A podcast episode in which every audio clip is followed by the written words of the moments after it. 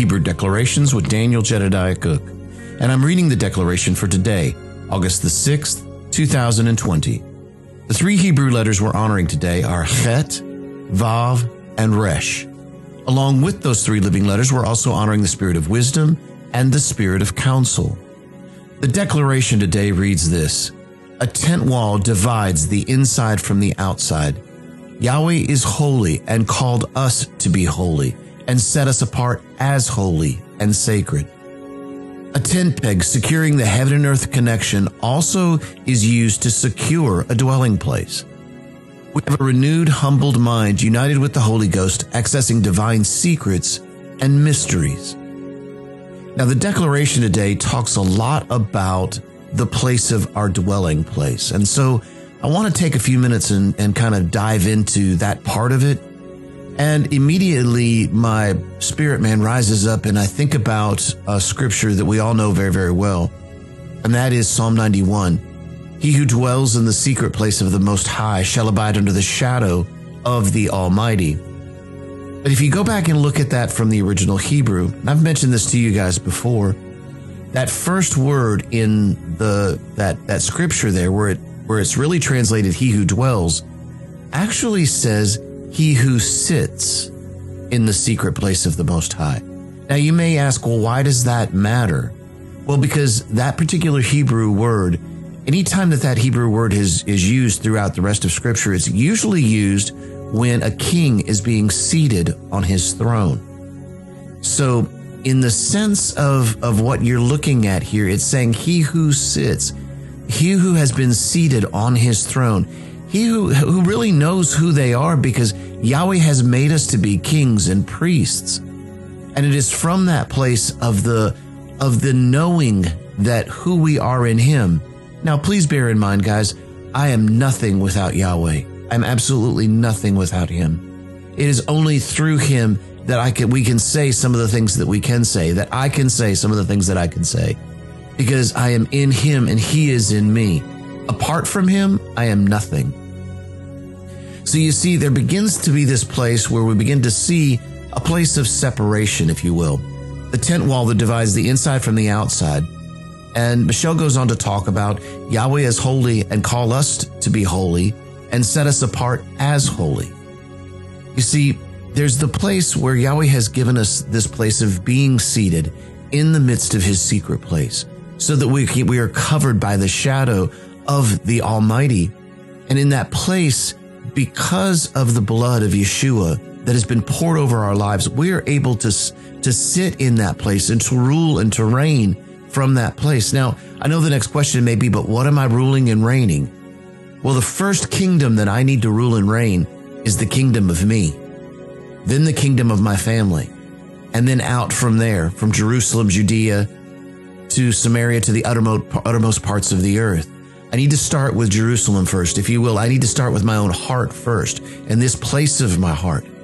And let us never forget Jerusalem, both in the physical and in the spiritual. You see, in this place, he has called us to be holy and set us apart to be holy.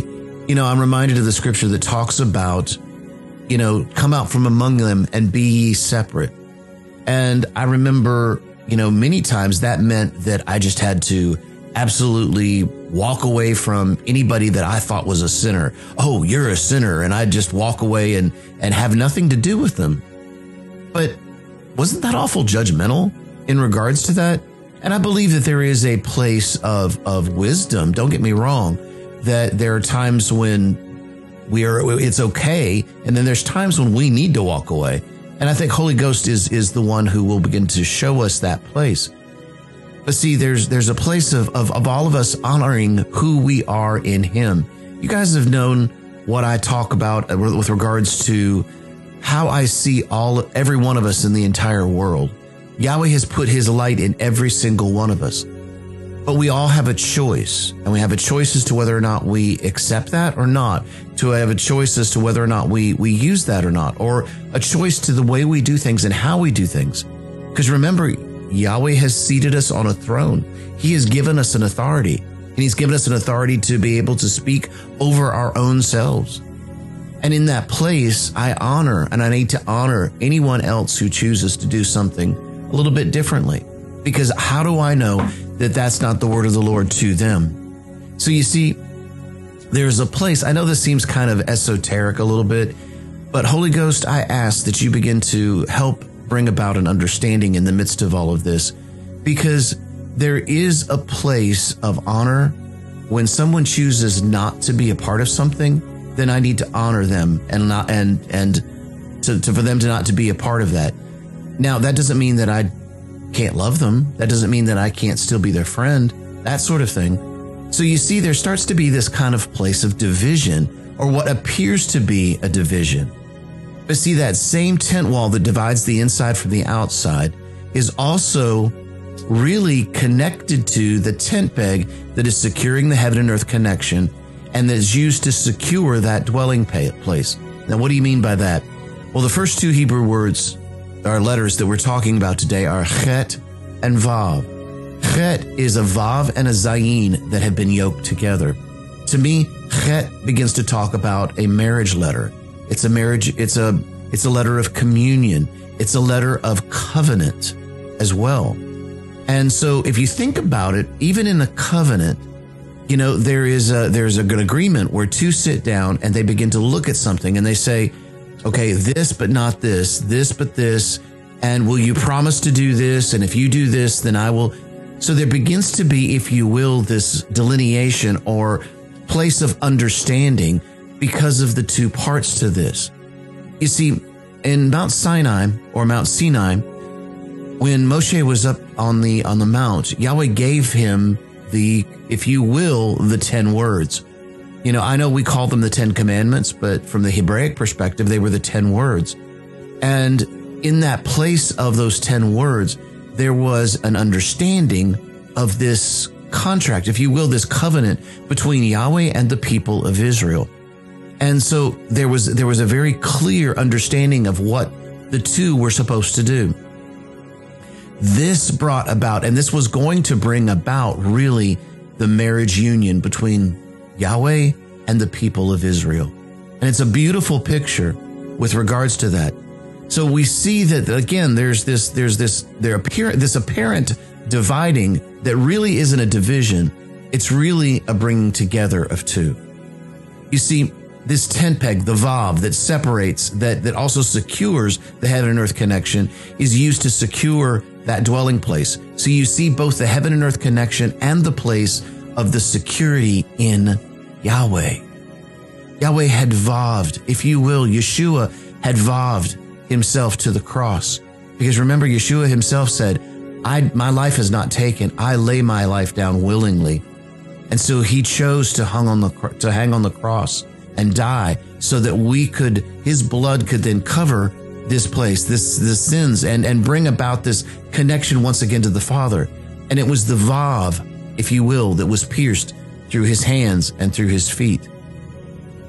You see, there's this beautiful, beautiful place because Yahweh is beginning to show us this, uh, this place of his dwelling place and the connection that we have with him, especially if we look at today and the things that are going on in the world today there's this there's there seems to be even more and more and more of a separation that is trying to occur to try to pull people apart not in bringing them together.